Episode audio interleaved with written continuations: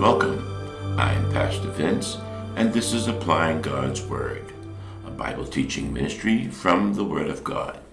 This is study number 57, titled, Are You a Follower of Jesus? Living the life of a follower is what it means to love Christ. The true follower lives a Godward life through Christ so that he is ruled by Christ's word, as reflected here in John 14, verse 21. Whoever has my commands and keeps them is the one who loves me. The one who loves me will be loved by my Father, and I too will love them and show myself to them. Also 1 John 5, verse 3. For this is the love of God that we keep his commandments, and his commandments are not burdensome. The cross applied to us at salvation makes us willing to abide by the commandments laid down by Christ. 2 Corinthians 5, verses 15 through 17. And he died for all, so that those who live would no longer live for themselves, but for him who died and rose on their behalf. Therefore, from now on, we recognize no one by the flesh, even though we have known Christ by the flesh, yet now we know him in this way no longer. Therefore, if anyone is in Christ, this person is a new creation. The old things passed away. Behold, new things have come. So when we look closely at the intent of Christ's death for us, we see that it's designed to secure a particular result so that they who live might no longer live for themselves, but for him who died and rose again on their behalf. At the cross we were placed in Christ, and he is in us. Galatians 2, verse 20. I have been crucified with Christ, and I no longer live, but Christ lives in me. The life I now live in the body, I live by faith in the Son of God who loved me and gave himself for me. Ephesians 2, verse 10. For we are God's handiwork, created in Christ Jesus to do good works, which God prepared in advance for us to do. Jesus wasn't crucified so that we could just sit in pews each Sunday and listen to sermons. He has specific tasks for each of us to achieve during our lifetime knowing all that Jesus accomplished at the cross, should motivate us to share the gospel with others. One way to achieve this is to pay attention to the source of what drives and motivates us on a daily basis. Let's spend a little time and consider 1 John chapter 2 verses 15 through 29. Verse 15. Do not love the world or anything in the world. If anyone loves the world, love for the Father is not in them. For everything in the world, the lust of the flesh, the lust of the eyes, and the pride of life, come not from the Father, but from the world. The world and its desires pass away, but whoever does the will of the Father lives forever. As followers of Christ, we will have a constant tug of war within us between our spiritual desires and the cravings of our flesh. This is our old nature warring against our new.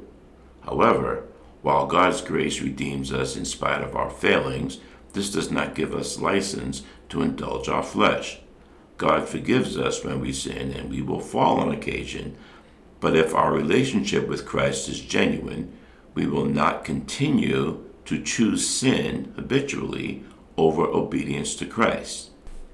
This is evidence of our regeneration. Let's continue with verse 18. Dear children, this is the last hour. And as you have heard that the Antichrist is coming, even now many Antichrists have come. This is how we know it's the last hour. They went out from us, but they did not really belong to us.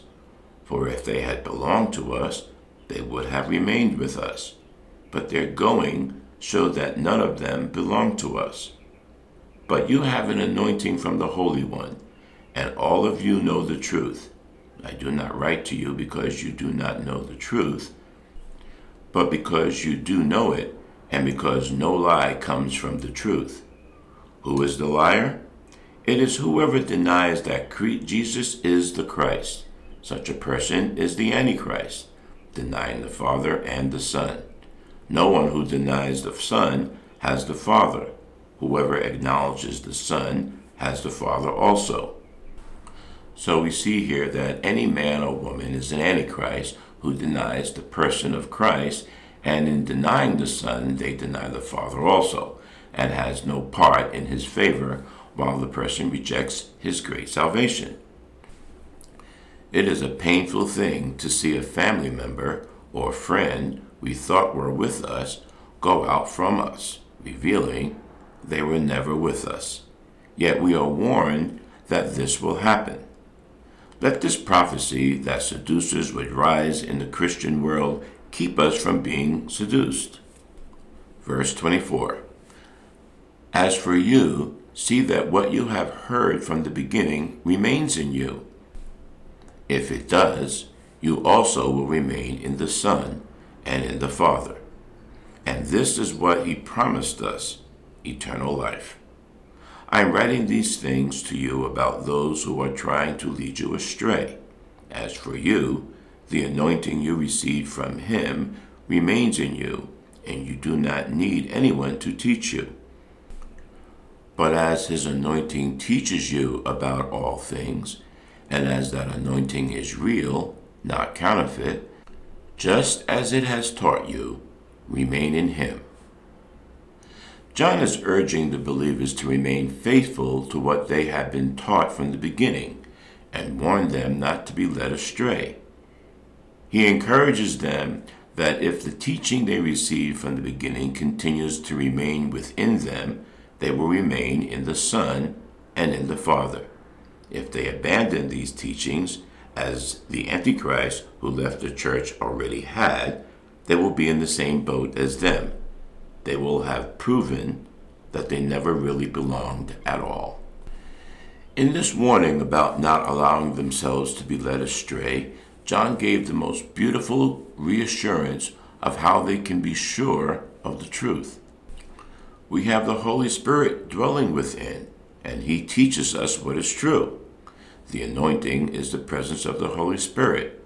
He will help us differentiate between the lies of the enemy the confusion of those who are consumed with the influence of the world and our fleshly desires as they contrast with the truth of the gospel. In other words, the Holy Spirit is more than able to keep us on the straight and narrow if we will listen to Him.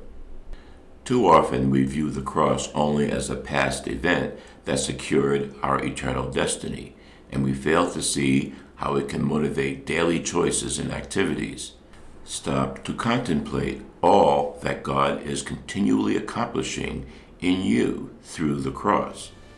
Let it be your motivation to live wholeheartedly for Christ.